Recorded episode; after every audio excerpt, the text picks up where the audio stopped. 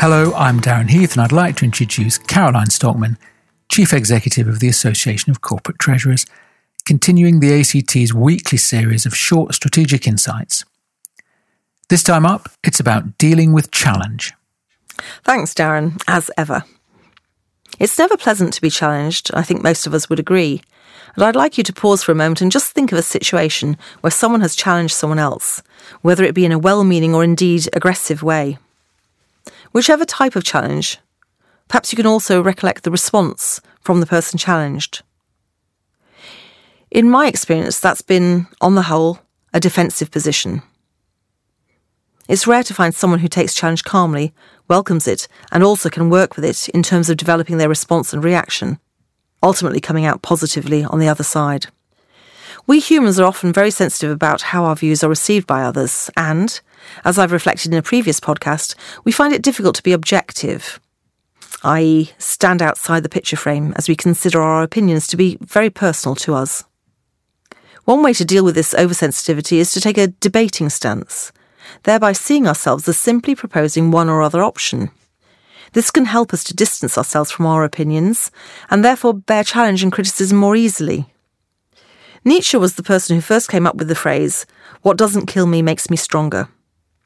And this can be applied to situations of challenge. We're definitely not going to die because someone challenges us.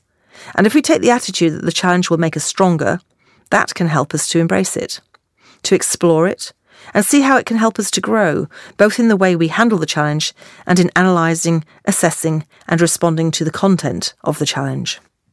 If we resist pushing back and instead adopt a listening frame of mind, and this harks back to the motivational model we've talked about, the zone, then we're far more likely to learn something new and potentially improve our initial idea or proposal.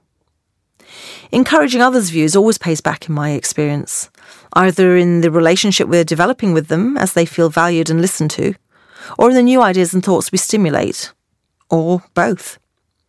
And if we never invite nor indeed accept challenge, then we won't receive it anymore, and we lose out in both the ways just described.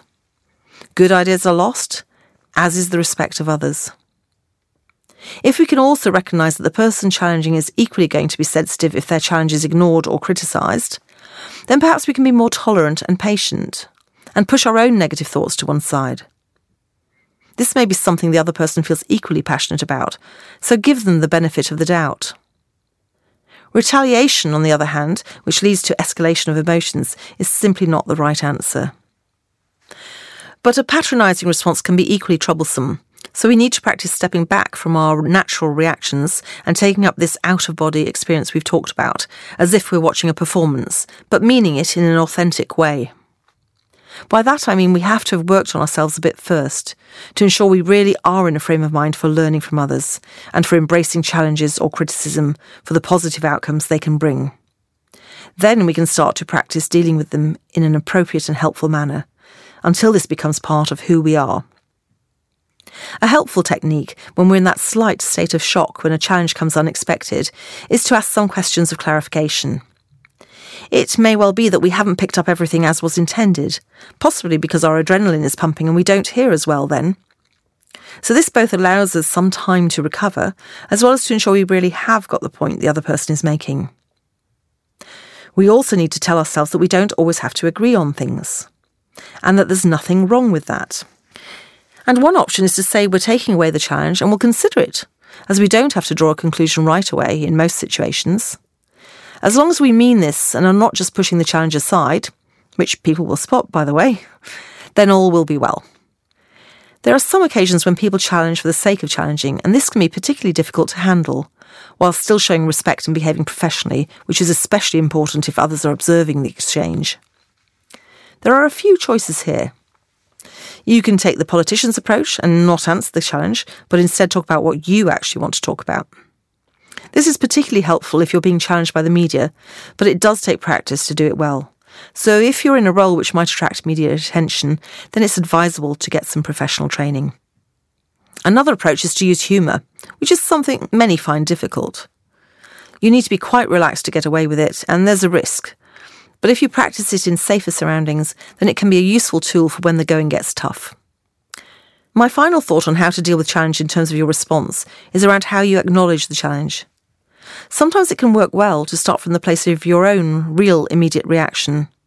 So, if you were surprised by the challenge, you might say so. But then follow up with whether you find it interesting, intriguing, you want more info, or possibly it might be something you've thought through already and you can then position yourself alongside the challenger, saying it's a good point and one you did consider for X reason, and then ask them about the area where you felt it didn't work or wasn't the answer. It's about respect and engagement as opposed to pushback. And in terms of your own feelings at the point of challenge, remember, you can decide your reaction. You can control it. And the challenge itself cannot make you do anything. So have a little chat with your mind before an important meeting and get it to believe that challenge will be good for you and it. And whatever happens, you can control your reaction. Thanks once again, Caroline. I think those are key messages. it's important to deal with challenge and it's also important to understand that you can control your reaction. I hope you'll join us both again next week to talk about how we can enjoy life to the maximum through time for ourselves. Till then, goodbye and thank you for listening.